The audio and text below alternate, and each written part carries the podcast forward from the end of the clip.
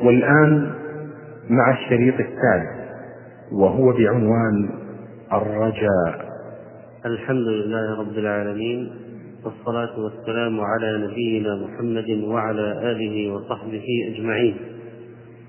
أما بعد فمع المقام الثالث من مقامات أعمال القلوب وهو الرجاء.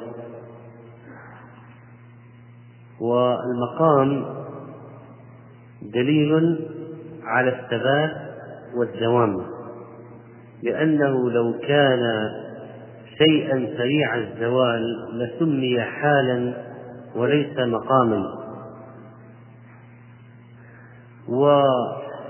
ولنأتي بمثال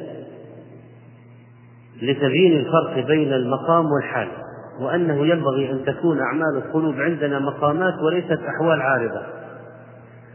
ليس الخوف المطلوب شيئا عارضا ولا الرجاء المطلوب شيئا عارضا ولا الحياء المطلوب شيئا عارضا ولا الإخلاص المطلوب شيئا عارضا ولا التوكل المطلوب شيئا عارضا وإنما يجب أن تكون مقامات وهذا تنبيه مهم للذي يدرس أعمال القلوب ويتأمل فيها.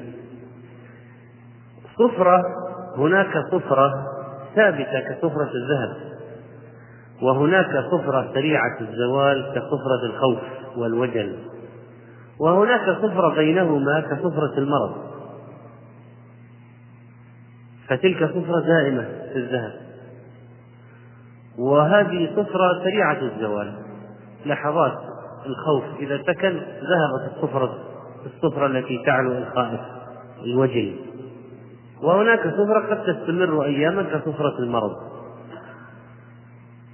ونحن عندما نتكلم عن أحوال القلوب نقصد أشياء تقوم بالقلب دائما مقامات دائمة ثابتة أن يكون الرجاء لله دائما موجود الخوف من الله دائما موجود الحياء من الله دائما موجود الإخلاص من الله دائما موجود لأن بعض الناس تكون عندهم أحوال نحن مع الضعف يكون عندنا بعض هذه الأشياء أحوال أحوال قد تطول وقد تقصر لكن ليست مقامات. والمطلوب من الإنسان المسلم عندما يربي نفسه على هذه الأعمال الإيمانية أن يكون فيها مقيما وعليها ثابتا وهي عنده دائمة وليست حالا يزول ويحول. وأما بالنسبة لموضوع الليلة وموضوع الرجاء فإن الرجاء هو ارتياح لانتظار ما هو محبوب عند الإنسان. ولكن هذا لشيء متوقع. له سبب. متوقع له سبب. فإن لم يوجد له سبب صار تمنيا. لأن الإنسان إذا انتظر شيئا من غير سبب لا يسمى راجيا يسمى تمني وأما ما له سبب وينتظر الإنسان محبوبا بسبب عمله فهذا هو الرجاء. فالرجاء الاستبشار بجود الله وفضل الرب تعالى والارتياح لمطالعة كرمه ومنته. وهو الثقة بجود الرب وهو حاد يحدو القلوب إلى بلاد المحبوب. ما هي بلاد المحبوب؟ الجنة. ولا بد من التفريق بين الرجاء والتمني لأن كثيرا من الناس يظن نفسه راج لرحمة ربه وفي الحقيقة هو مجرد ما عنده مجرد أماني ليست برجاء شرعي. التمني يكون مع الكسل. لا يسلك صاحبه طريق الجد والاجتهاد ولا يبذل جهدا ولا توكلا. فهذا حال من يتمنى أن ينبت زرع بدون أن يبذر بذرا. وأما الرجاء فحال صاحبه كرجل شق الأرض وسواها وفلحها وبذر فيها وتعاهدها بالسقيا والماء وأبعد عنها الآفات وقعد ينتظر حصول الثمرة ونماء الزرع. فهذا صاحب رجاء.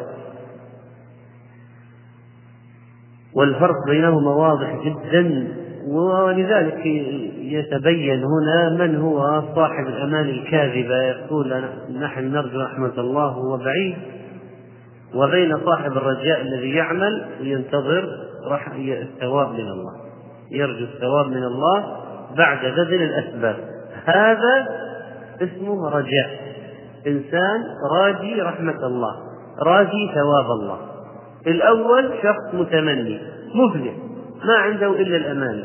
ينتظر رحمة الله ينتظر يأمل الجنة وما بذل أسبابه هذا تمني فقط أماني. ليس بأمانيكم ولا أماني أهل الكتاب من يعمل سوءا يجزى به. ليس الإيمان بالتمني. ولكن ما وقر في القلب وصدقه العمل. كما قال الحسن رحمه الله. والرجاء ضروري للسائر إلى الله تعالى والعابد لربه. لو فارقه لحظة تلف أو كاد يتلف لأن الإنسان دائما يزور المسلم ما بين ذنب يرجو غفرانه وعيب يرجو إصلاحه وعمل صالح يرجو قبوله واستقامة وهداية يرجو حصولها وثباتها. وقرب من الله يرجو الوصول إليه. ولذلك كان الرجاء من أقوى الأسباب التي تعين الإنسان على السير إلى ربه والثبات على الدين. نحن نتكلم الآن على قضية الثبات وأهمية الثبات وكيف يثبت المسلم وهذه زمن الفتن زمن المحن وهذا زمن الشهوات والشبهات والإنسان يزيغ والشاب يميل كيف نثبت؟ نثبت لابد من أسباب للثبات.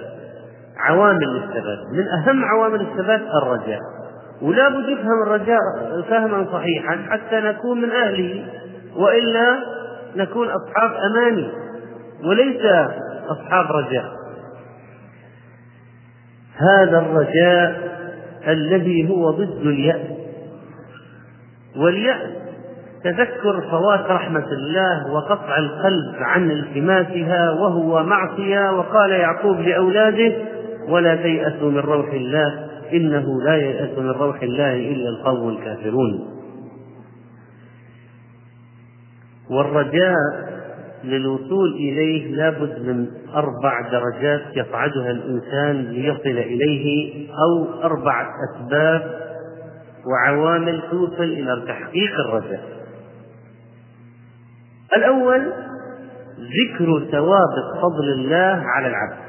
نتذكر ونستحضر في قلوبنا أن الله له علينا فضائل سابقة في خلقنا وإعطائنا الأسماع والأبصار وتهيئة السكن للساكن الأرض وغير ذلك.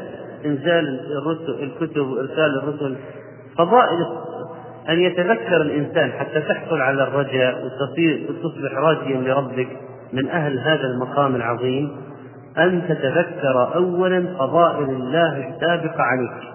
ثانيا ذكر وعد الله من جزيل ثوابه وعظيم كرمه وجوده بدون سؤال من العبد استحقاق.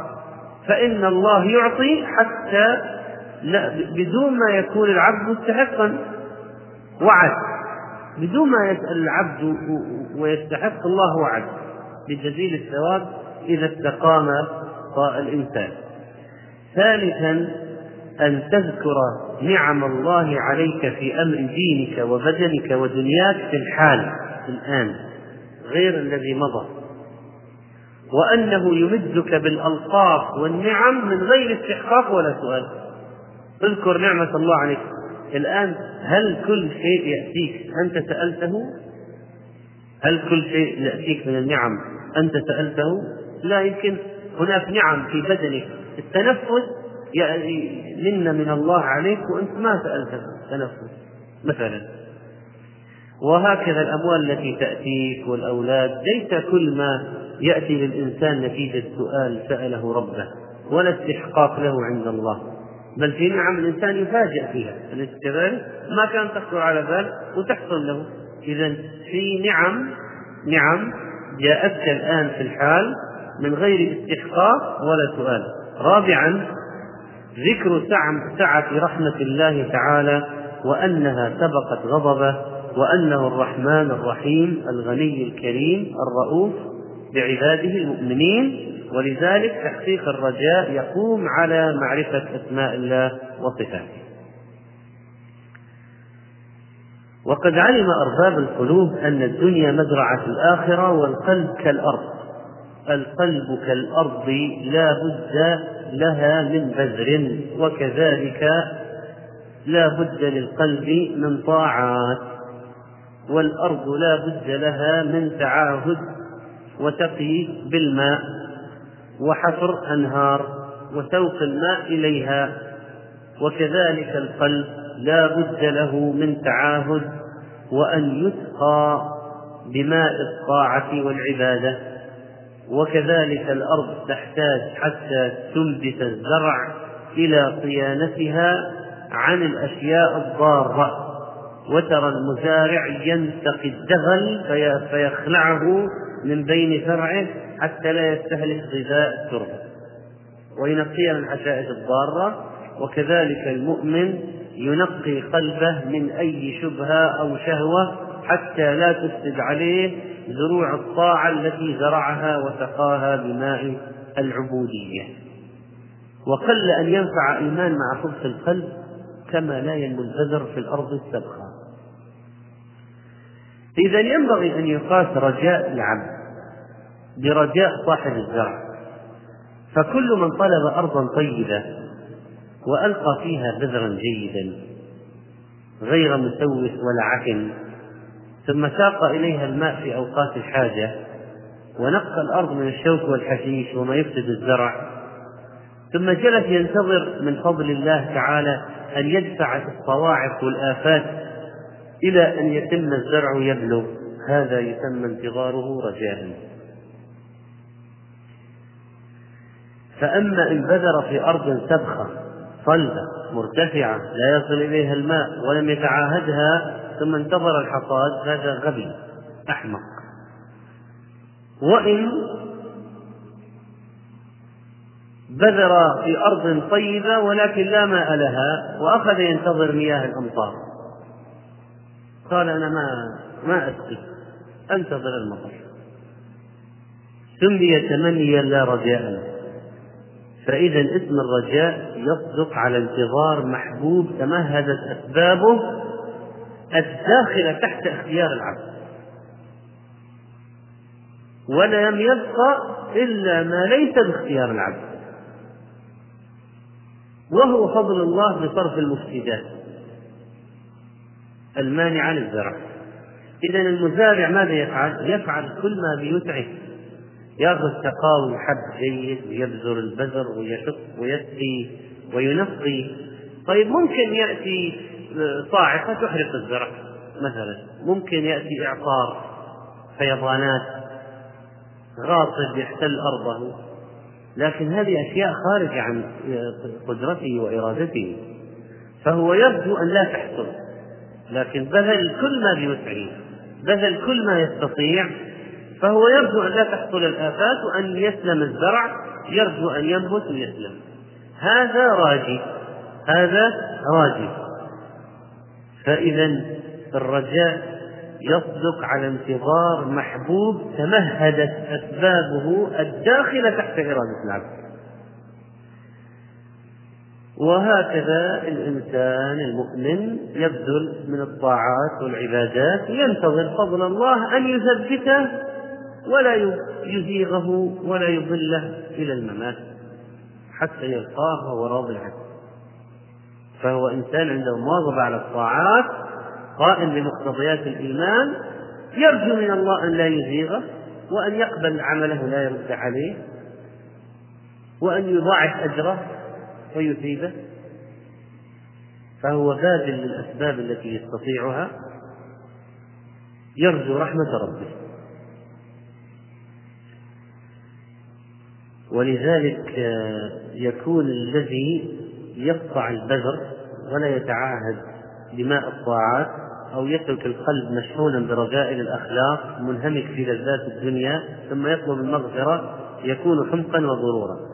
فخلف من بعدهم خلف ورثوا الكتاب. يأخذون عرض هذا الأدنى ويقولون سيغفر لنا. وهذا الكافر الآخر قال ولئن رددت إلى ربي لأجدن خيرا منها منقلبا. تجد خيرا منها منقلبا إذا رددت إلى ربك بناء على ماذا؟ إيش قدمت؟ لكن هذا ما عنده إلا أماني. ما في أعمال صالحة. ما أظن الساعة قائمة. كبر.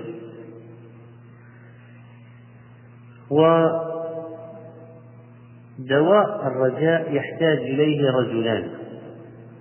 الرجاء دواء يكون في أحوال دواء يحتاجه رجلان.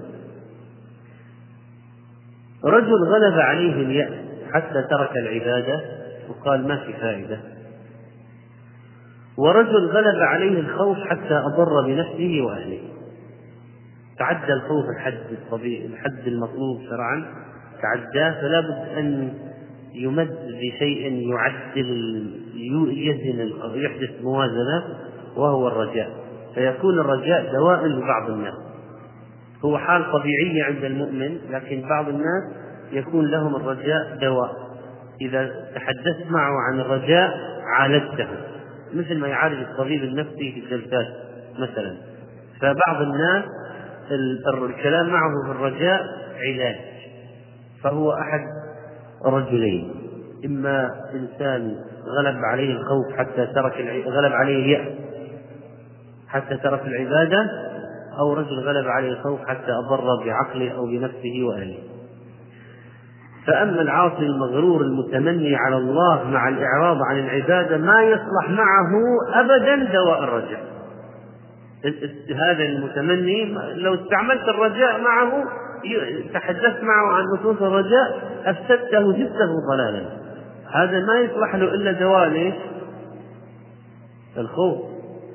هذا لابد يوعظ ويقرع بسياط الخوف والعذاب. هذا الذي يصلحه المتمني المتساهل المفرط. هذا ما يصلح تحدث عن آيات الرجاء. وأشياء الرجاء وقصص الرجاء وهذا فلذلك يجب أن يكون واعظ الناس يعني الداعية الخطيب المدرس يجب أن يكون واعظ الناس متلطفا معهم ناظرا إلى مواضع العلل لأن أنت عندك فيدنية تصف أدوية يا أيها الداعية عندك أدوية أنت صيدلية متنقلة. عندك أدوية وخبير بالعلاج. تصرف دواء غلط مع شخص له علة أخرى غير الدواء تهلكه. ولذلك بعض هؤلاء الذين يبيعون دينهم يدخل على بعض الكبراء والأغنياء والفسقة والعصاة ويعطيهم المخدرات. يقول أبشروا بالخير. إنكم من أهل الجنة. أن تقولون لا إله إلا الله اطمئنوا. فيخرج العصاة من من من المكان يقولون هذا الشيخ ولا بلاش وهذا حصل قصص واقعية. مشايخ سوء يدخلون على العصاة من الكبراء والفسقة من الأغنياء. وهذا الكلام عن الرجاء وسعة رحمة الله. حدث من أنت الآن؟ حدث عاصم فاسق متمرد. إنسان ما ما عنده لا يكاد يوجد عنده من الطاعات والعبادات. وإذا عمل شيء يرائي به. نتكلم في الرجاء. ولذلك يقول بعض العلماء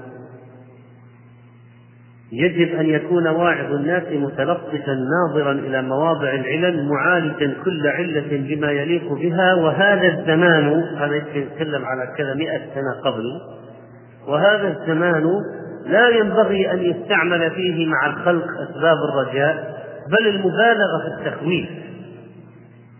وإنما يذكر الواعظ فضيلة أسباب الرجاء إذا كان مقصود استمالة القلوب إليه لإصلاح المرضى. يعني شوي قليل في البداية مدخل وبعد ذلك إذا جلبتهم لابد تعطيهم من أدوية من التخويف. لكن بحيث لا تصل في المقابل إلى تيئيسهم من رحمة الله. ولذلك يقول علي رضي الله عنه إنما العالم هذه عبارة تكتب بماء الذهب. إنما العالم الذي لا يقنط الناس من رحمة الله ولا يؤمنهم مكر الله. هذا صاحب المركبات الفاعلة الناجحة فهو لا يؤينس الناس من رحمة الله ولا يجعلهم يأمنون مكر الله. لابد يكون فيه توازن وحسب حال الناس. إذا كانوا ميالين إلى التفريط والمعاصي والتساهل غلب التخويف إذا كانوا عندهم يأس من رحمة الله أو خوف زائد غلب الرجاء وهكذا. وأما ثمرات الرجاء فهي كثيرة ومنها أنه يورث طريق المجاهدة بالأعمال ومنها أنه يورث المواظبة على الطاعات كيفما تقلبت الأحوال ومنها أنه يشعر العبد بالتلذذ والمداومة على الإقبال على الله والتنعم بمناجاته والتلطف في سؤاله والإلحاح عليه. ومنها من ثمرات الرجاء أن تظهر العبودية من قبل العبد والفاقة والحاجة للرب وأنه لا يستغني عن فضله وإحسانه طرفة عين. وخامسا من ثمرات الرجاء أن الله يحب من عباده أن يسألوه ويرجوه ويلح عليه لأنه جواد كريم أجود من سئل وأوسع من أعطى وأحب ما إلى الجواد الكريم أن يسأله الناس ليعطي. ومن لم يسأل الله يغضب عليه كما جاء في الحديث الصحيح. والسائل الذي يسأل العادة أنه يكون راجل وطالب أن يعطى. فمن لم يرجو الله يغضب عليه. فإذا من فوائد الرجاء التخلص من غضب الله. وثالثا الرجاء حاد يحدو بالعبد في سيره إلى الله فيطيب المسير ويحثه على السير ويبعثه على الملازمة لأنه لولا الرجاء ما صار أحد. أنت الآن لولا المحفزات لولا المشجعات والمرغبات من الأجور ورحمة الله الواسعة والمضاعفة التي يعطيها كان الناس ما عملوا. ما الباعث لهم على العمل؟ فقط خوف من النار؟ لا. الجنة والنعيم والأجور والثواب والحسنات المضاعفة تغري تغري وتجذب للعمل. ولذلك فلولا الرجاء ما سار أحد. والقلب يحركه الحب ويزعجه الخوف ويحدوه الرجاء. والرجاء يطرح أيضا على عتبة محبة الله عز وجل ويلقيه في دهليزها فكلما اشتد رجاؤه وحصل له ما يرجو ازداد حبا لربه وشكرا له ورضا. وهذه مقتضيات العبودية وأركان العبودية. وكذلك الرجاء يبعث العبد على مقام الشكر لأنه يحفزه أن يصل إلى شكر النعم والشكر خلاصة العبودية. ومنها كذلك أنه يوجب له المزيد من التعرف على أسماء الله وصفاته فتدخل زيادة في توحيد الأسماء والصفات. تعرف على ربك زيادة تعرفه تعرف ربك أكثر وأكثر من خلال هذا الرجاء لأن الراجي متعلق بأسماء الله متعلق باسم الكريم متعلق باسم الرحيم متعلق باسم التواب متعلق باسم الغفور لأن عنده ذنوب يريد مغفرة عنده أعمال صالحة يريد قبول يريد زيادة حسنات مضاعفة الأجر. فالراجي متعلق بالأسماء والصفات فيه في علاقة وثيقة. بين عمله القلبي الرجاء وبين أسماء الله وصفاته. فالراجي مطلع زيادة وزيادة على آثار ومعاني أسماء الرب عز وجل. هذه يا إخوان أشياء لابد من نفتح أعيننا وبصائرنا عليها لأن هذه هذه هذا من صميم العبودية. هذه الأشياء الإيمانية اللي من فقدها صار حياته صلبة ناشفة. فهذه الأمور التي تطر القلوب مما ذكرها العلماء من كلام ربنا سبحانه ومأخوذا من سنة النبي عليه الصلاة والسلام. وكذلك فإن الخوف مستلزم للرجاء والرجاء مستلزم للخوف عند المؤمن لأن كل راج خائف وكل خائف راج. ولهذا حسن وقوع الرجاء في موضع يحسن فيه وقوع الخوف كما قال الله تعالى ما لكم لا ترجون لله وقارا. ما لكم لا ترجون لله وقارا. كيف فسرها بعض المفسرين؟ ما لكم لا ترجون لله وقارا. قالوا كثير منهم ما لكم لا تخافون لله عظمة. فكل راج خائف من فوات مرجوه. هذا يفسر لنا كيف الرجاء مرتبط بالخوف. وأن الراجي خائف. إيش يعني الراجي خائف؟ يعني الراجي يخاف أن يفوته مطلوبه. أنت ترجو رحمة الله تخاف تفوتك الرحمة ترجو الجنة تخاف أن تفوتك الجنة. في ذات الوقت انظر إلى التداخل العجيب بين مقامات الإيمان في قلب المؤمن.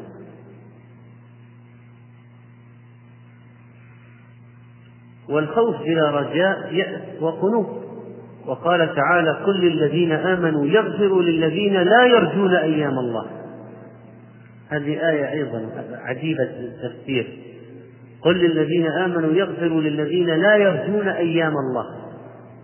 لا يرجون أيام الله فسروها لا يخافون وقائع الله بهم كما وقعت في الأمم الذين من قبلهم من التدمير والإهلاك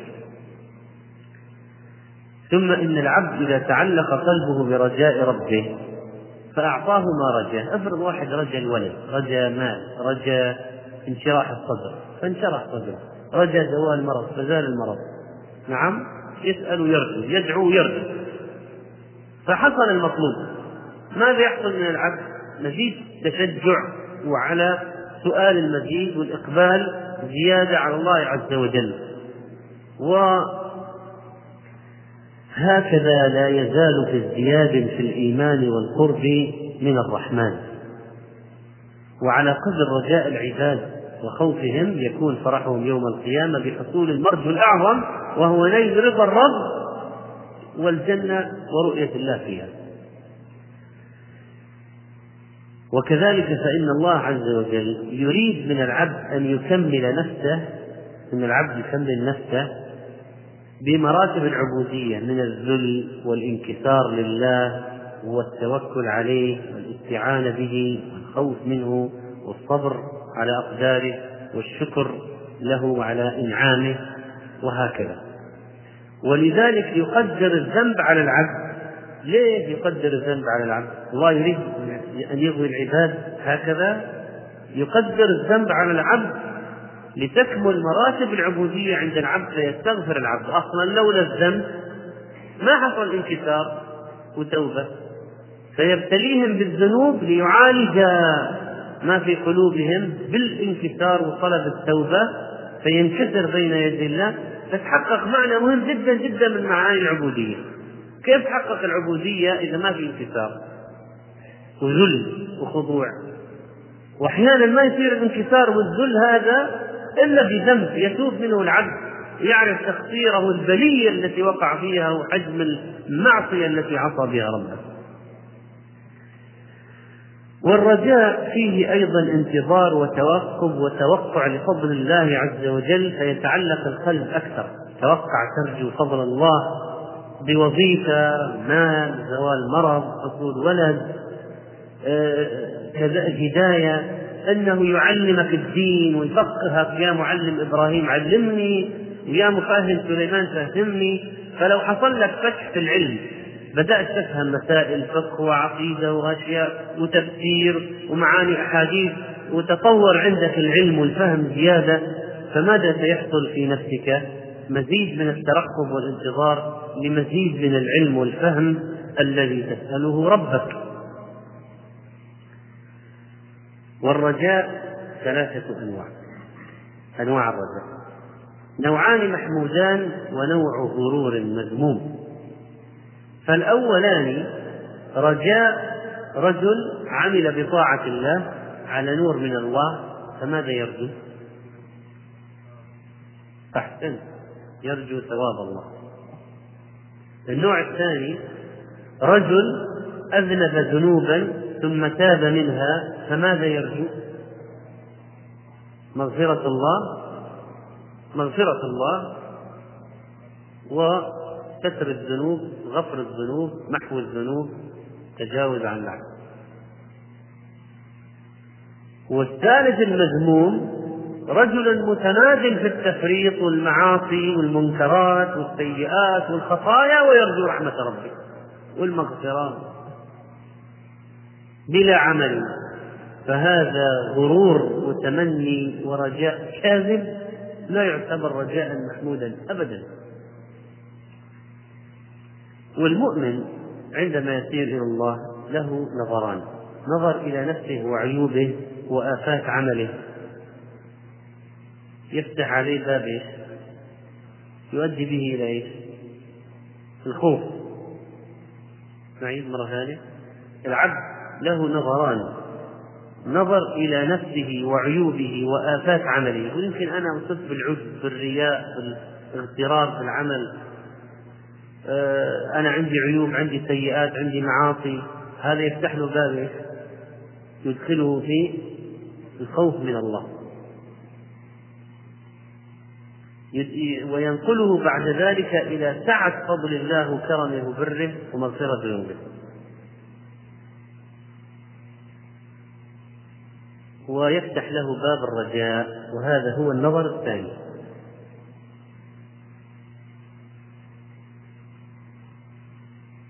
ولهذا قيل في حد الرجاء وتعريفه هو النظر إلى سعة رحمة الله عز وجل.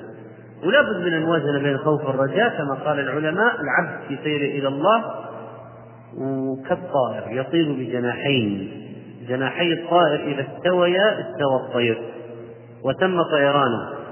وإذا نقص أحدهما اختل نوعا ما. وإذا ذهب الجناحان صار الطائر في حد الموت. ما هما الجناحان في سير العبد إلى ربه؟ الخوف والرجاء. وقد سئل أحمد بن عاصم رحمه الله ما علامة الرجاء في العبد؟ قال أن يكون إذا أحاط به الإحسان ألهم الشكر. راجيا لتمام النعم من الله عليه في الدنيا والآخرة وتمام عفوه عنه في الآخرة. لكن هنا العلماء اختلفوا هؤلاء يعني علماء القلوب أصحاب النظر والتأمل في الأشياء الإيمانية أي الرجائين أعظم؟ رجاء رحم رجاء الثواب من المحسن ولا رجاء المغفرة من المسيء؟ أليس عندنا رجاءان محمودان رجاء الرحمة رجاء الثواب والأجر من المحسن يرجو الثواب والأجر لأنه عامل طاعة ورجاء الثاني رجاء التائب المذنب المقصر أن يرجو أن يغفر له ذنبه وأن يتجاوز عنه وأن يسامحه ويعفو عنه. أي الرجائين أعظم؟ فرجح الطائفة رجاء المحسن لقوة أسباب الرجاء معه. قالوا عنده طاعات أسبابه قوية. يرجو على حق. هذا يرجو على حق. والأخرى رجحت رجاء المذنب قالوا لأن رجاءه من انكسار ومسكنة ومقرون بذلة رؤية الذنب واستحضار الذنب والمعصية. فرجاؤه يعني خالص من العجب والاغترار بالعمل. طبعا كلا كلا القولين له حظ من النظر وعلى أي حال ما دام قلنا إن الرجاء كل من الرجائين هذا محمود فينبغي تحصيلهما معا. ولا يضر هذا أعلى ولا هذا أعلى لابد من تحصيلهما معا.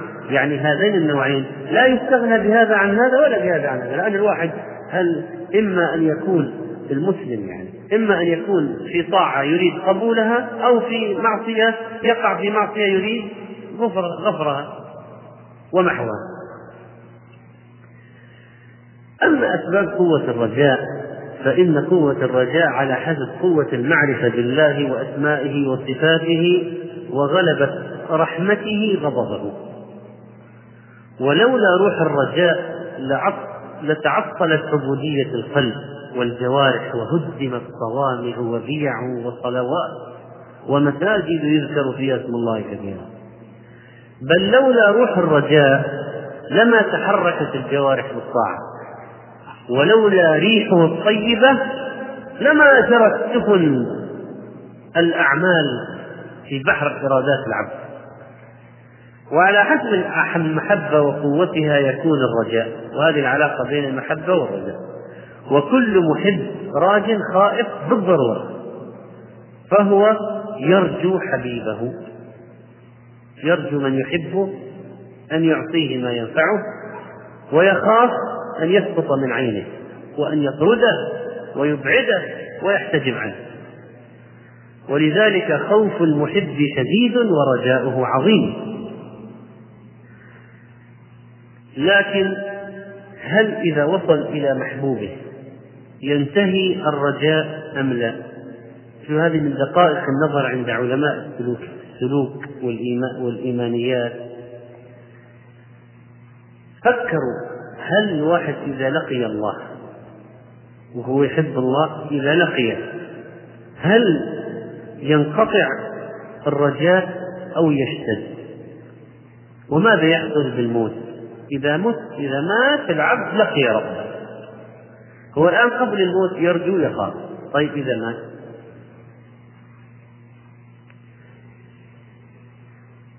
قالوا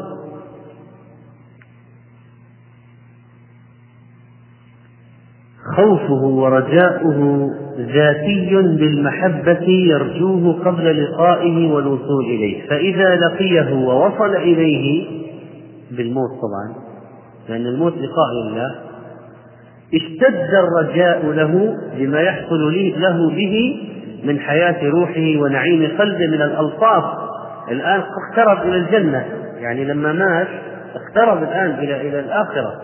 فإذا رجاء ما عند الله الآن يزداد وعنده أعمال يريد عليها الأجر والجزاء.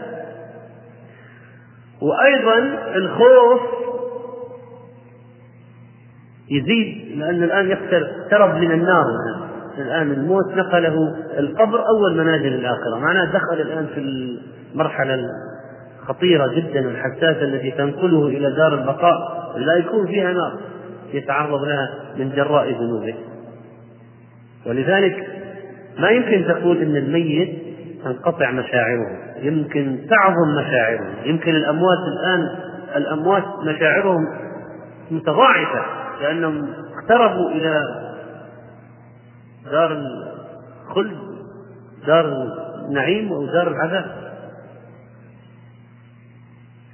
فإذا كنت بهذا يمكن تكون بهذا في القبر فمن الآن زود الطاعات واترك المعاصي. لتزيد عندك أسباب الرجاء وتأمن في القبر. من الخوف في القبر مصيبة كبيرة. يخشى يخاف من سوء المطلع وما يمكن أن يرتكس فيه إذا قامت الساعة ويدخله من من عذاب الله. فإذا الآن هو الآن يشتد العمل حتى إذا لقي الله صار طلبه للجنة. وأمن الخوف. أمن الخوف. ولا الكفار الآن ما حالهم في قبورهم. الآن آل فرعون مثلا. الآن الآن الآن آل فرعون الآن يعني فرعون وجنوده الآن الآن اليوم هذا ليلة النار يعرضون عليها غدوا وعشيا. ويوم القيامة وأدخلوا آل فرعون أشد العذاب. معناها الآن الآن هم في قبورهم الآن خوفهم يتضاعف كل يوم يتضاعف صح؟ لأنهم يعرضون على النار كل يوم ويجيهم من العذاب هذا قبل الدخول. فإذا هم الآن ما هي مشاعرهم الآن؟ وهم يعرفون ماذا سيقع في أي حفرة سيقعون. وهم قد رأوها في قبورهم وعرضت عليهم فإلى أي مصير سيصيرون إليه؟ فكيف الآن خوفهم وذعرهم نسأل الله السلامة والعافية. وإذا وصل العبد إلى ربه ولقيه ازداد رجاؤه إذا كان محسنا ازداد رجاؤه إذا كان محسنا لأن الأجير إذا جاء وقت الراتب كل ما اقترب وقت تسليم الراتب ازداد رجاؤه في الذي سيحصل عليه. فالآن إذا قدم العباد هؤلاء المحسنون على الله وكل ما مضى زمن زيادة كل ما ازداد رجاؤهم فيما سيحصلون عليه ويؤمنون وينتظرون الآن في قبورهم يقول رب أقم الساعة. ليش؟ كي أرجع إلى أهلي ومالي يعني أدخل الجنة. لأن فتح له باب إلى الجنة في القبر فهو يجي من النعيم والطيب فيقال أسكن. ونم كنومة العروس لا يوقظه إلا أحب الناس إليه.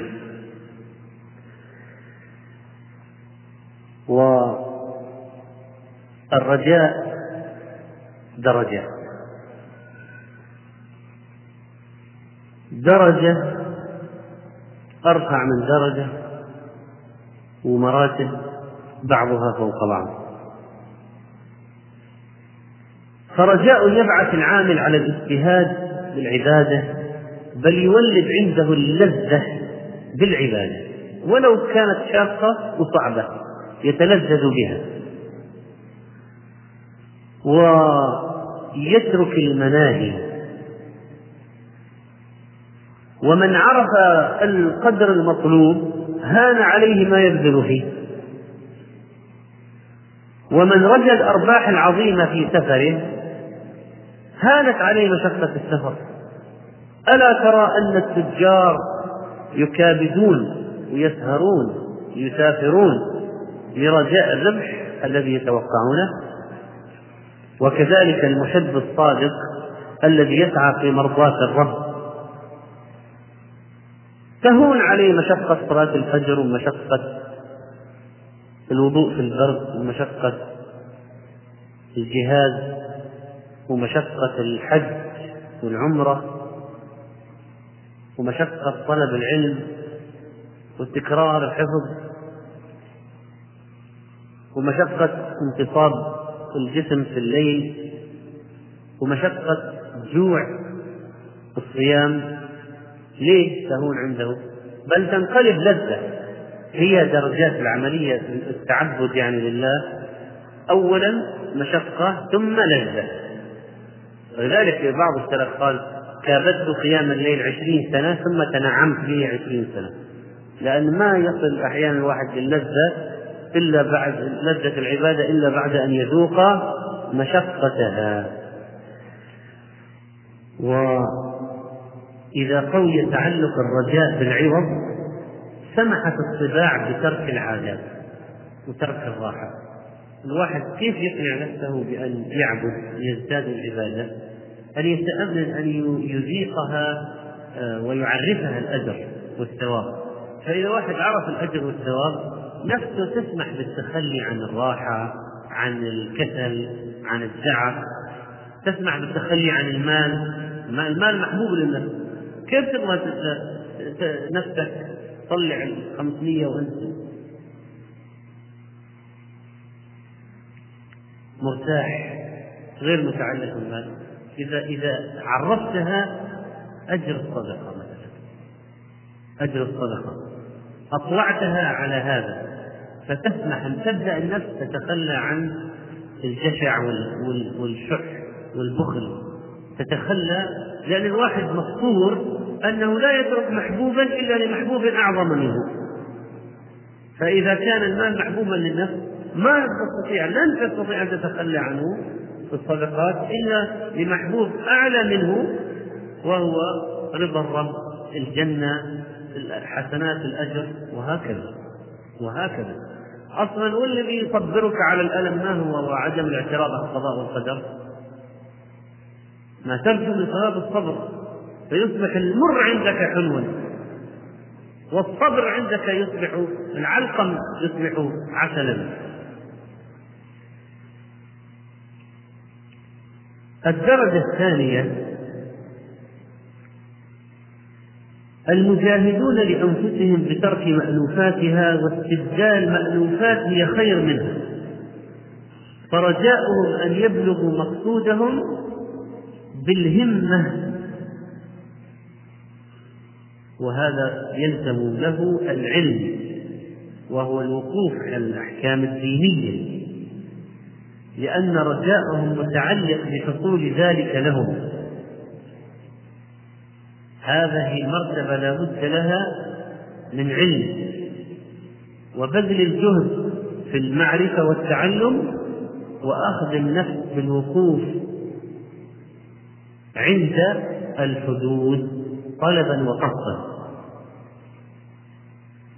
والدرجة الأخرى في الرجاء وهي رجاء أرباب القلوب لقاء الخالق. والاشتياق إليه سبحانه وتعالى وهذا الذي يمكن أن يجهل الإنسان في الدنيا تماما. وهو هذه الدرجة أعلى الأنواع. قال الله تعالى فمن كان يرجو لقاء ربه فليعمل عملا صالحا ولا يشرك بعبادة ربه أحدا. وقال من كان يرجو لقاء الله فإن أجر الله لآت وهذا الرجاء الذي هو رجاء اللقيا رجاء اللقيا هذا الرجاء محض الإيمان وزبدته وإليه تشخص أبصار العابدين المجتهدين وهو الذي يسليهم ولذلك ضرب الله لهم أجلا تسكن إليه نفوسهم. يعني هذا النوع من البشر هذه أصحاب هذه الدرجة نفسياتهم مضطربة حتى يلقوا الله لأنهم في اشتياق إليه. يريدون لقاءه. أعدوا العدة واجتهدوا وعبدوا فهم يريدون اللقاء. متى تنتهي الدنيا حتى يلقوا الله؟ النظر إلى الرب أعظم من كل نعيم الجنة. ولذلك آه، آه، عمير بن حمام الأنصاري لما ذكر له النبي عليه الصلاة والسلام قوموا إلى جنة عرضها السماوات والأرض. اشتاقت نفسه إلى رؤيا إلى إلى لقيا الله. فقال متى تخلص هذه؟ فقال العبارة التي تعبر عن هذا المعنى لئن عدت حتى آكل ثميرات إنها الحياة طويلة. هذا واحد يريد أن يلقى الله مشتاق إلى ربه. فشاف التمرات أن خمس دقائق حتى يأكل التمرات إنها لحياة طويلة. فيريد أن يرحل الآن يعني مستعجل الآن يريد لقاء الرب. بس خارج في سبيل الله ومجتهد مجاهد عامل. قام قاتل وقتل. خلاص هذا الآن آه، حصل ما أراده. لقي الله شهيدا. فلما علم الله شوق هذه الطائفة من عباده وطبعا الندرة القلة.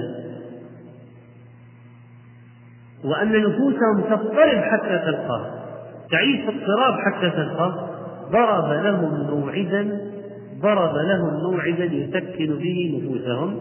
فقال لهم من كان يرجو لقاء الله فإن أجر الله لآت يعني الذي يريدني سيأتي يعني فتسكن نفوسهم وتعمل وتعمل حتى تخدم على الله. طبعا هذه معاني ممكن نحن الآن في خضم الفضائيات والملاهي والألعاب والدراسات والجرائد ما الناس ترى هذه في هذا في وادي والناس في أودية أخرى ولا يلتفتون ولا يحوم طائر فكرهم أصلا حول مثل هذه المعاني. مع أن أشياء كانت قائمة في نفوس الصحابة أشياء مذكورة في الكتاب والسنة. و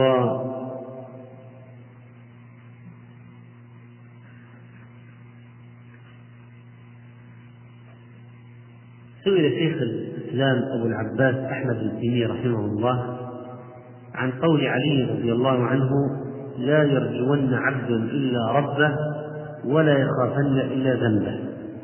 فقال الحمد لله هذا الكلام يؤثر عن أمير المؤمنين علي بن أبي طالب رضي الله عنه وهو من أحسن الكلام وأبلغه وأتمه. فإن الرجاء يكون للخير والخوف يكون من الشر. فإن الرجاء يكون للخير والخوف يكون من الشر. والعبد إنما يصيبه الشر بذنوبه كما قال تعالى وما أصابكم من مصيبة فبما كسبت أيديكم ويعفو عن كثير. فلهذا قال علي رضي الله عنه لا يخافن عبد إلا ذنبه. وإن سلط عليه مخلوق فما سلط عليه إلا بذنوبه. لو واحد اضطهدك سلط سلط عليك مديرك في العمل يرفع عنك تقارير سيئة ويتسبب في خصومات عليك ويشوه سمعتك عند رؤساء رؤساء رؤسائك. طيب. ويمكن يتسبب في فصلك من العمل. ولا يعطيك إجازات. وأشياء أنت تستحقها. سلط عليك مديرك من تسلط عليك جارك.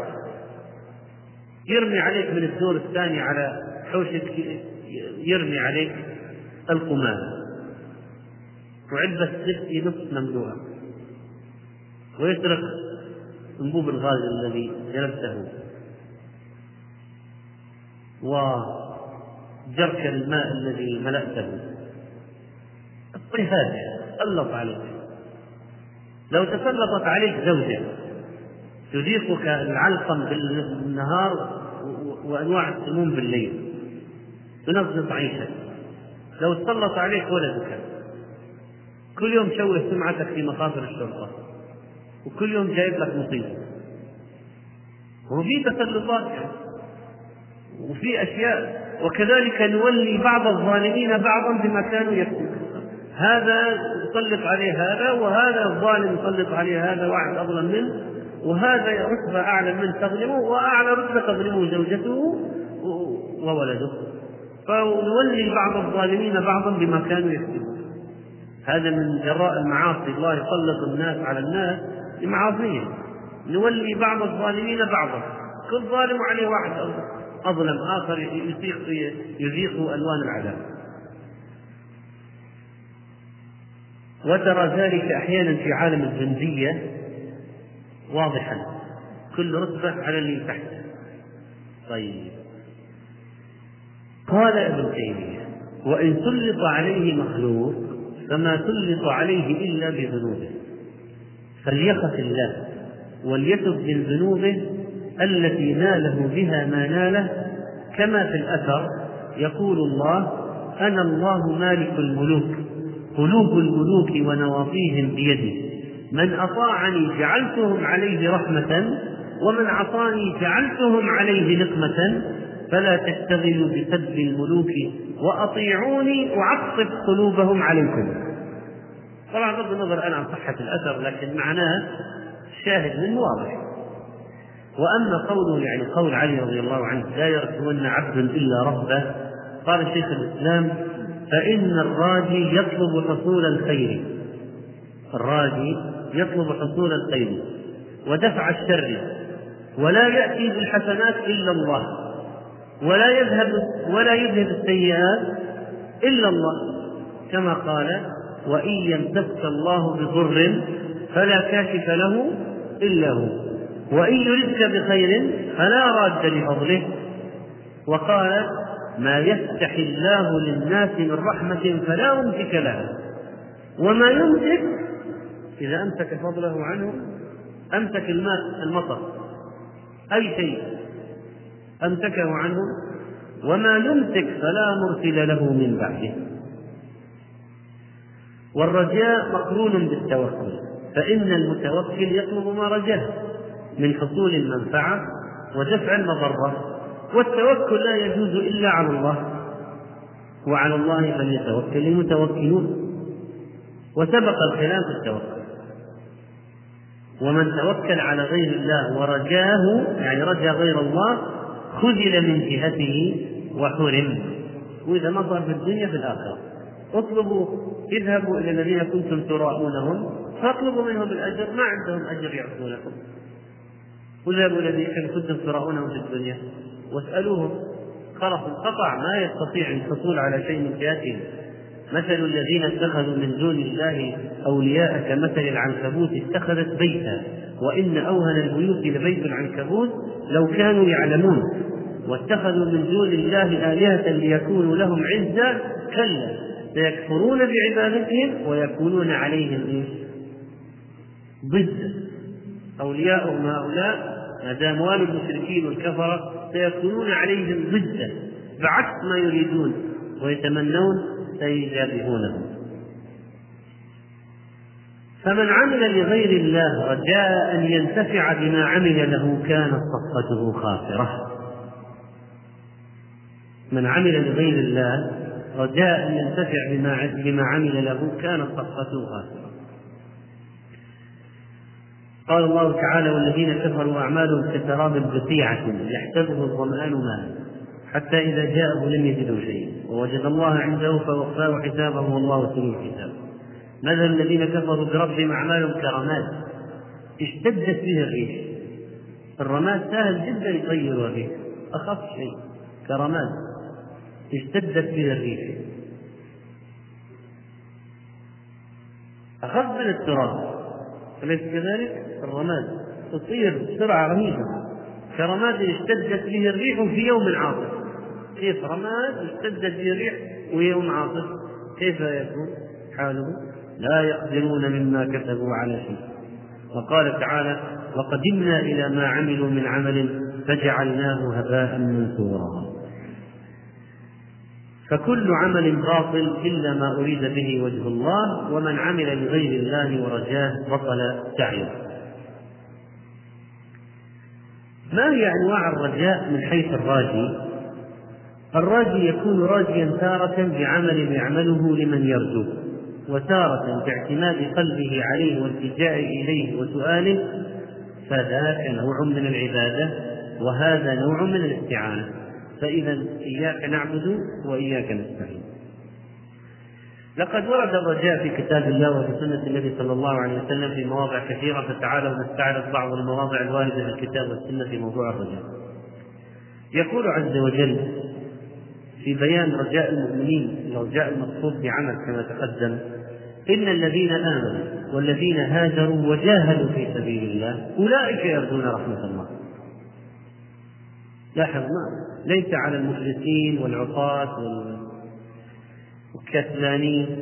إن الذين آمنوا والذين هاجروا وجاهدوا. كم عمل الآن؟ ثلاثة. إيمان وهجرة وجهاد. أعمال. إن الذين آمنوا والذين هاجروا وجاهدوا في سبيل الله أولئك هؤلاء أهل الرجاء أولئك يرجون رحمة الله والله غفور رحيم.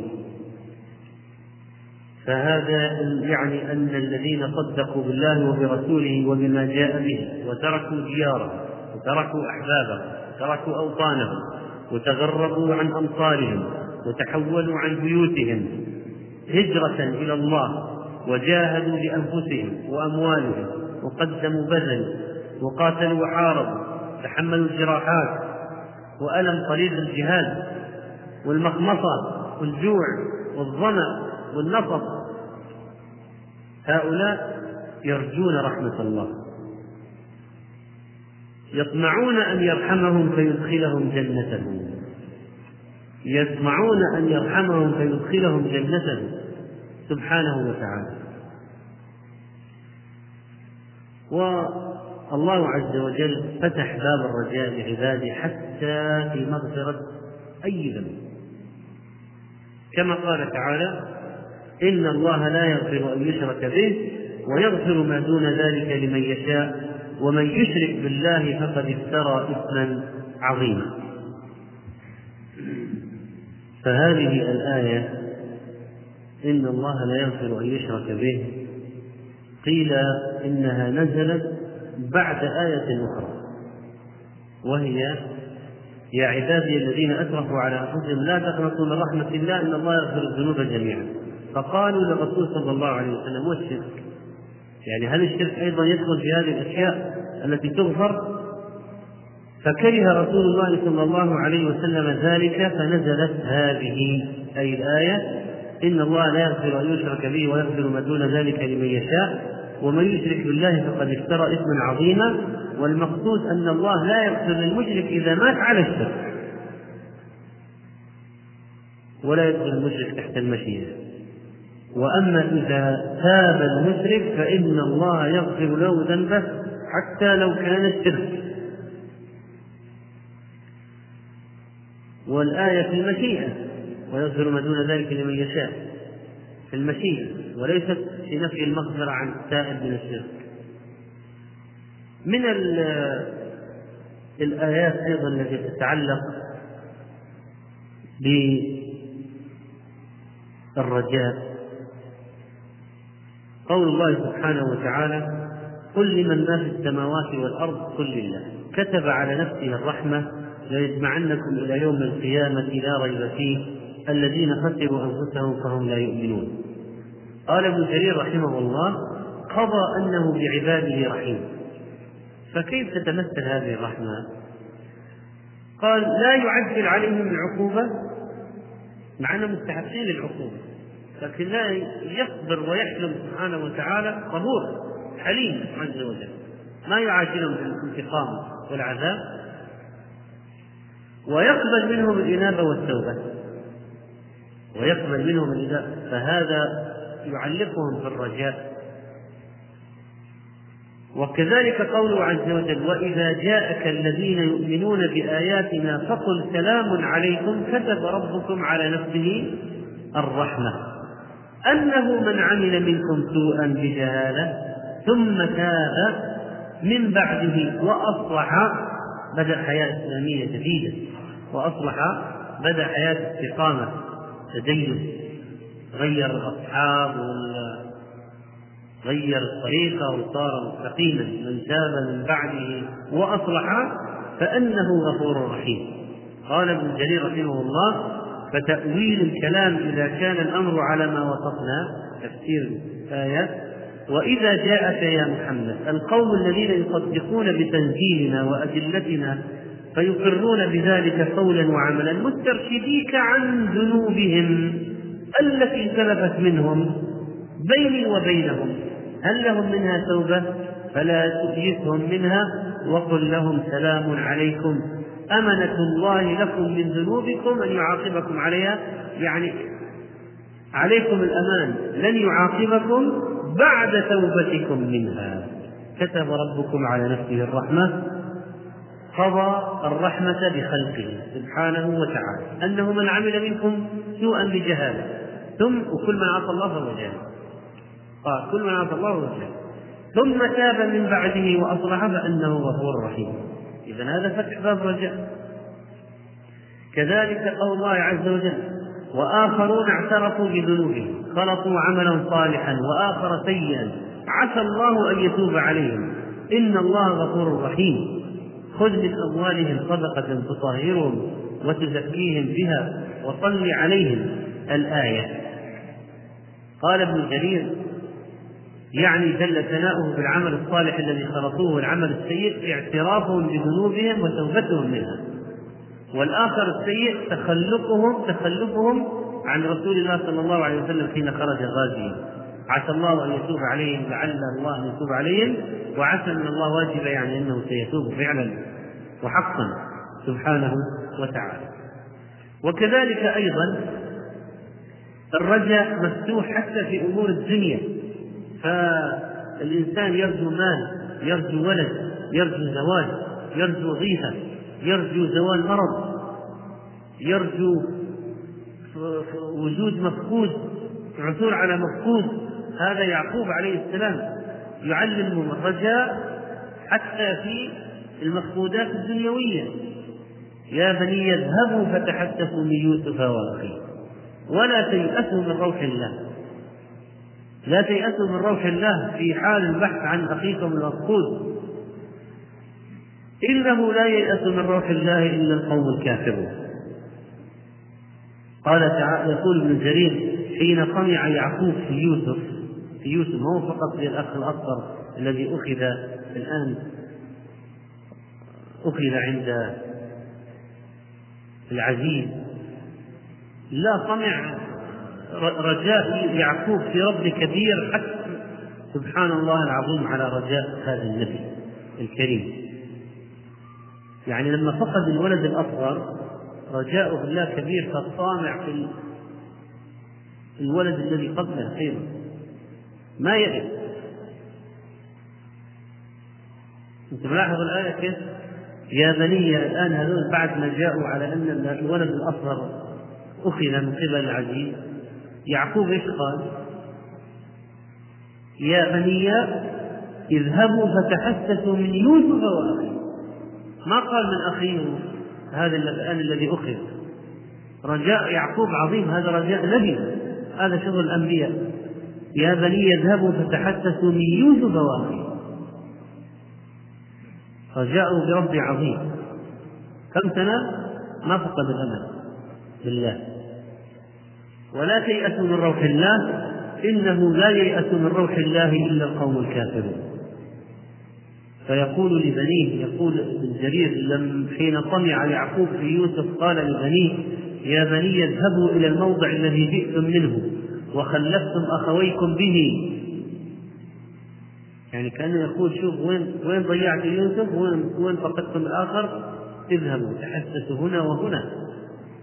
تلمسوا الأخبار. تعرفوا على خبر يوسف وخبر الأخ الأصغر ولا تيأسوا من روح الله ولا تقنطوا من أن يروح الله عنا ما نحن فيه من الحزن ويفرحنا برؤيتهما.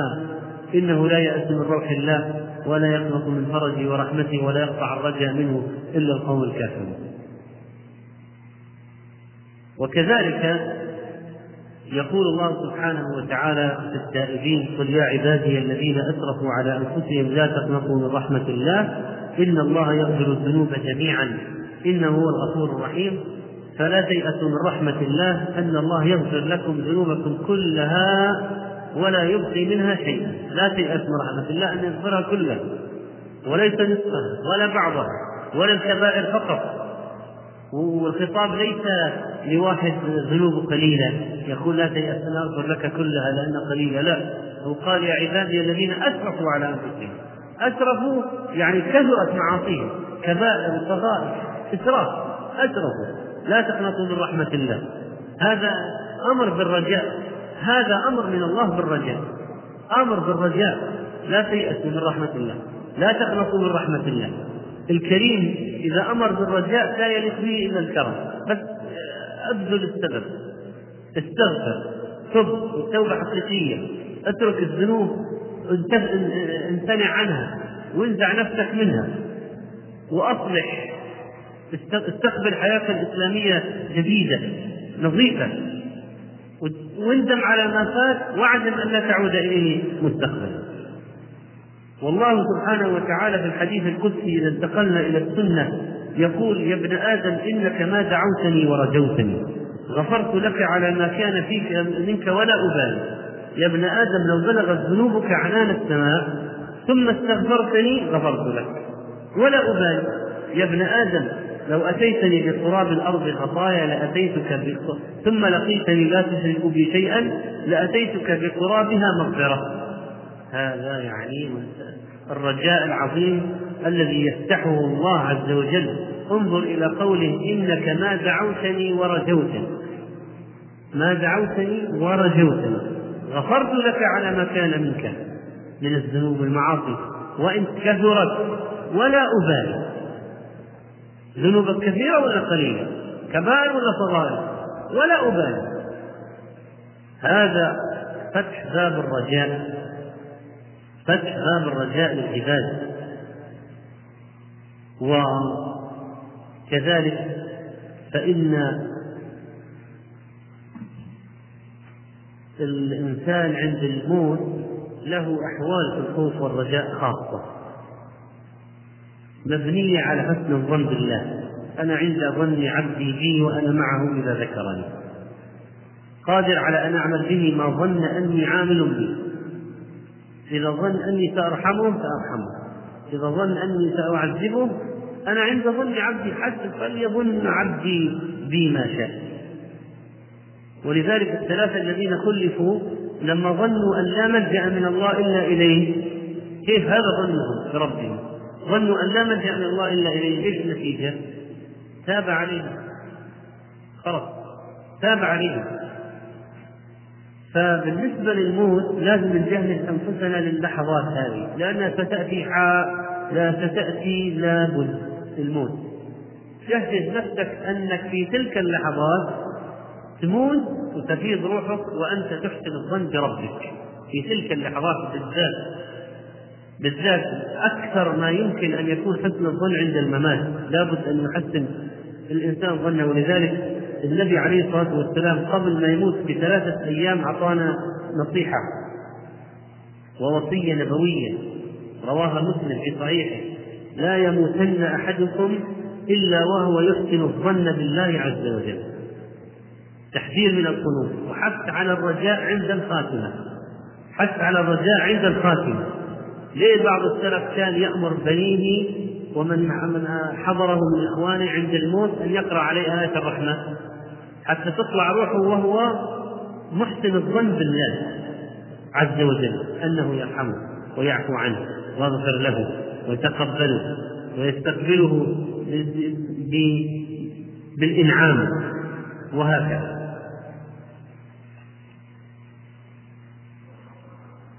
وكذلك فإن الإنسان إذا صدق في التوبة ولو تكرر الذنب صدق في التوبة فالله يغفر له يغفر له ما أذنب. وحق العباد على الله؟ أن لا يعذب من لا يشرك به شيئا. يقول يا رسول الله أفلا أبشر به الناس؟ قال لا تبشرون فيتكلوا وهذا دليل يقال رجب قال العلماء يؤخذ من منع معاذ من تبشير الناس لئلا يتكلوا؟ شوف العبارة الحكيمة هذه عبارة حكيمة من ابن رجب. ابن رجب رحمه الله من أطباء القلوب. يقول قال العلماء يؤخذ من منع معاذ من تبشير الناس لئلا يتكلوا أن أحاديث الرخص لا تشاع في عموم الناس لئلا يقصر فهمهم عن المراد بها أحاديث الرخص لا يحدث بها عامة الناس لا يفهموها غلط ويضل. وهؤلاء الآن مفتين في القناة الفضائية يطمئنون الناس. صفر مقدر اطمئن وهذا حلال وهذا مباح وهذا جائز وهذا كذا. رخص يلا. الناس يحتاجون كما تقدم عند التفريط إلى تخويف.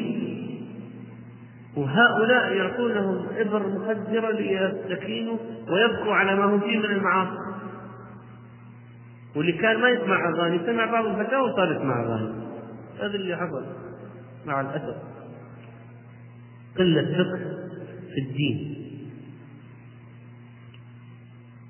يقول ابن رجب وقد سمعها معاذ فلم يزدد إلا اجتهادا في العمل. معاذ لما سمع الحديث إيش حصل له؟ برد قلت حماسة الخير اجتهد فمعاذ لا يخشى عليه لأنه فصيح معاذ وسبحان الله أنت تفكر وتأمل العشر المبشرين بالجنة لما بشرهم بالجنة عاشوا بعد التبشير ولا لا؟ هل لهم عمر بعد التبشير بالجنة؟ طيب كيف كان؟ بعد ما بشروا الحين تخيل واحد مثل أبو بكر وعمر. ضمن خلاص ضمن الجنة؟ والآن يبشر وقال بشرهم بالجنة؟ وقال لعثمان ما ضر عثمان ما عمل بعد اليوم؟ ما هو قال لعثمان ما ضر عثمان ما عمل بعد اليوم؟ إيش طلع عثمان؟ خلاص انفلتت الأمور. راح في المعاصي. أم زاد في الخير والبر والطاعات؟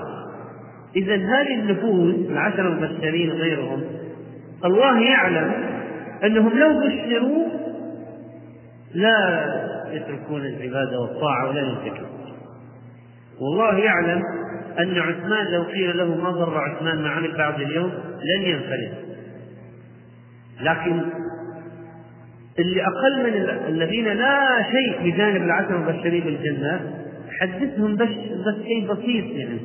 شيء بسيط في تجي على حديث كذا من قال لا إله إلا الله دخل الجنة. ولا هذا حديث معاذ. أن لا يعذب من لا يشرك به شيئا. كيف يفهمه العامة؟ يقول الحمد لله ما سجدنا الصنم ولا كفرنا ولا أشركنا ولا خلاص ضمننا ما في عذاب على طول العام هكذا يفهم مباشرة أنه سلم وأنه حجز مقعد الآن في الجنة. هكذا يفهم. ولذلك يقول أحاديث الرخص لا تشاع في عموم الناس.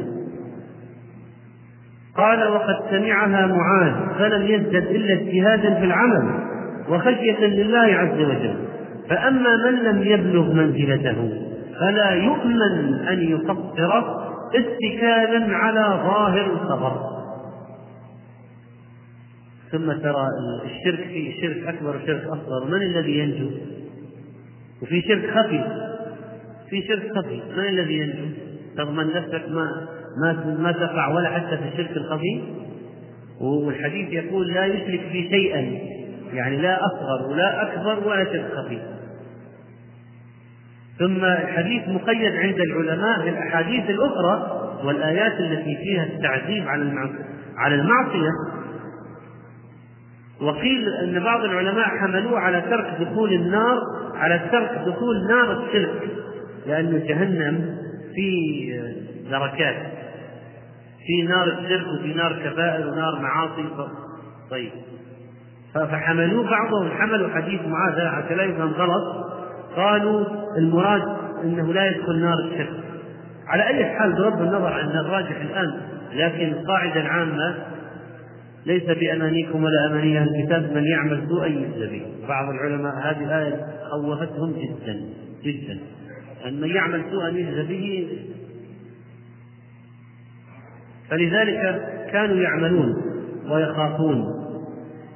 من أحاديث الرجاء أيضا التي تقال لمن إنسان مذنب وتاب وتاب لكن بالرغم من التوبة صار عنده شيء من اليأس شيء من اليأس.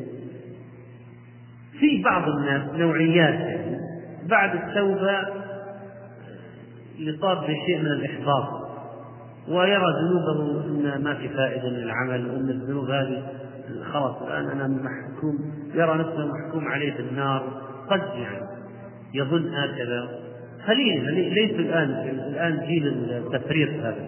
لكن يمكن هذا مثلا يخبر بأي حديث مثلا. إن الله يبني المؤمن فيضع عليه كنفه ويستره فيقول أتعرف ذنب كذا؟ أتعرف ذنب كذا؟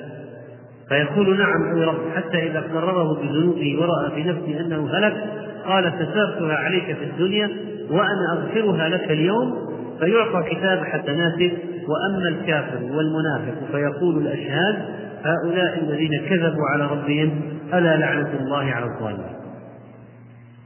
فإذا هذا ممكن يحدث يقال لك أمل لك أمل في هذا الحديث لك أمل في كذا اعمل يا أخي استمر في العمل في الصالحات لا تحبط لا تنهار ترى مجال يمكن الله يمسح لك يغفر الذنوب هذه كلها يسترها يوم القيامة. فيقال هذا دواء يوصف لمن؟ يوصف لأشخاص معينين. دواء. طيب مثلا حديث آخر. عن ابن مسعود أن رجلا أصاب من امرأة قبلة. هذا الحرام الذي ارتكبه قبل امرأة أجنبية فأتى النبي صلى الله عليه وسلم فأخبره. فأنزل الله عز وجل أقم الصلاة طرفي النهار وزلفا من الليل. إن الحسنات يذهبن السيئات. فقال الرجل يا رسول الله ألي هذه؟ خاصة الآية في هذه أنا فقط. قال لجميع أمتي كلهم لجميع أمتي كلهم رواه البخاري ومسلم. وهذا تصريح أن الحسنات تكفر السيئات الحسنات تكفر السيئات هل هي حسنات معينة كالصلوات الخمس؟ أو هي الحسنات مطلقا؟ كما قال العلماء بعضهم بهذا وبعضهم بهذا. فهذا إذا يقال لمن وقع في معاصي مثل هذه يقال لكي يعمل الحسنات لتذهب السيئات.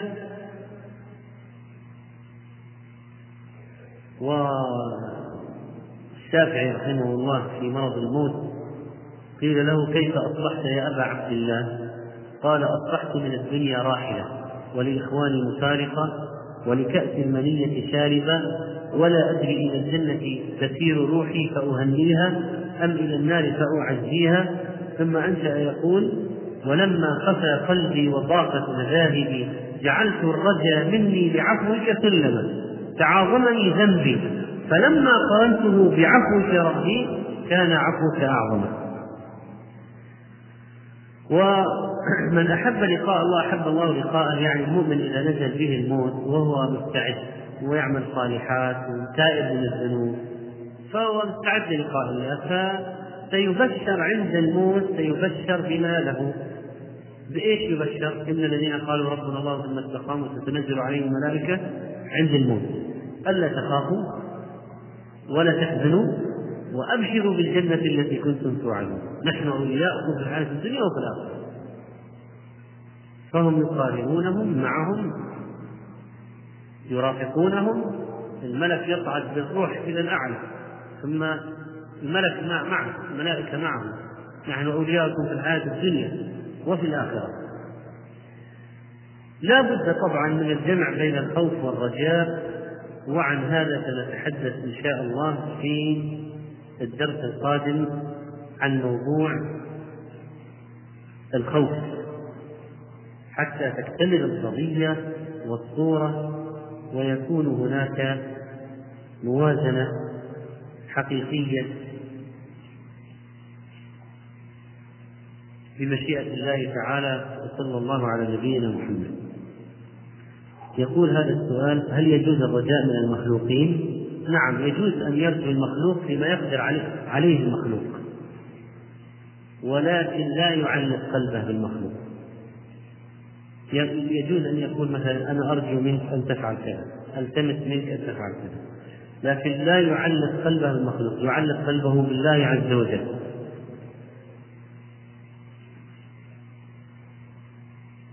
هل صحيح أن الإنسان إذا كثرت عليه النعم وقلت المصائب أن علامة أن طريقه غير صحيح؟ قد يكون هذا. إنما نملي لهم ليزدادوا إثما. وقد يكون إنسان مستقيم ويدعو الله بالعافية فالله يعافي. يسألك العفو والعافية في الدنيا والآخرة فالله يعافيه ما لا ينزل عليه المصائب العظيمة والكثيرة المتوالية. يعافيه يعني نتيجة الدعاء. يحفظ يحفظ بصلاحه. حسب إذا حسب حال العبد. هل النعمة استدراج ولا لا؟ حسب حال العبد. هل هو طائع فيكون هذه من بشرى من من من, من توسعة الله عليه على عبده في الدنيا أو يكون عاصي فيكون استدراج ليزداد إثما. طيب امرأة جاء مولود وهو على وشك في السابع بقي على قيد الحياة نصف ساعة الممات. هل له عقيقة؟ نعم. ما دام نفخت فيه الروح مات حيا ولد حيا ثم مات فله عقيقة هل يجاهد نفسه على قيام الليل 11 ركعة أم يتدرج في ذلك؟ يتدرج إذا خشي أن نفسه لا تتحمل وإذا جرب وتحملت نفسه يواظب الجلد على الطاعات وطلب العلم نتيجة أي العبادات القلبية؟ نتيجة مجموعة من العبادات القلبية ومنها الرجاء لأن الإنسان الآن لو عرف الأجر اللي في طلب العلم. مثلا الآن الإخوان هؤلاء الذين يتابعوننا الآن في الإنترنت يتابعون هذه المحاضرة. حديث النبي عليه الصلاة والسلام من سلك سبيلا يلتمس فيه علما سهل الله له فيه سبيلا إلى الجنة. أو سلك طريقا يلتمس فيه علما سهل الله طريقا إلى الجنة. أليس قدوم هؤلاء إلى المسجد وحضور حلقه حلقة العلم؟ وفتح أولئك قنوات الإنترنت على المحاضرات والدروس العلمية. أليس سبيلا يلتمسون فيه علما؟ ففي سبل بالمشي وبالسيارة وبالطائرة يسافر لطلب العلم وفي ويفتح الإنترنت والمسجل ويفتح الكتاب سبل في طلب العلم. سهل الله سبيلا له سبيلا الجنة. هل يجوز أن يؤم الرجل جماعة من النساء؟ نعم إذا إذا إذا إذا لم يوجد فتنة ولا يتحول إليهم مثل الرجال يستجير إليهم لا ينتظر حتى ينصرف الناس. لأن النبي عليه الصلاة والسلام ما كان يستطيع حتى ينصرف النساء.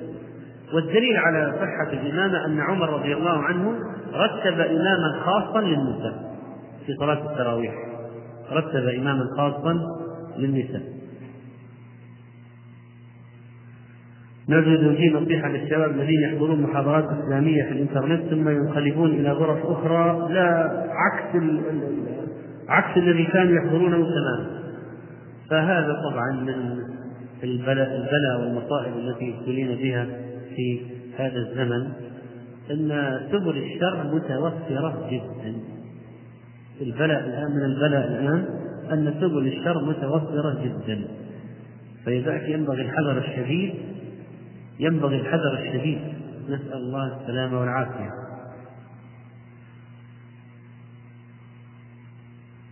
هل من يصاب بالسحر يكون بسبب الذنوب؟ نعم ممكن أليس ليس هذا من المصيبة؟ أليس هذا ألم؟ أليس هذا شيئا من الشر؟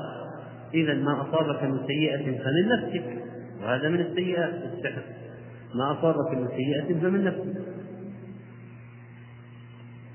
نسأل الله عز وجل أن يجعلنا من الذين يرجون رحمته ويخافون عذابه ويحبونه ويخلصون له وصلى الله على نبينا محمد.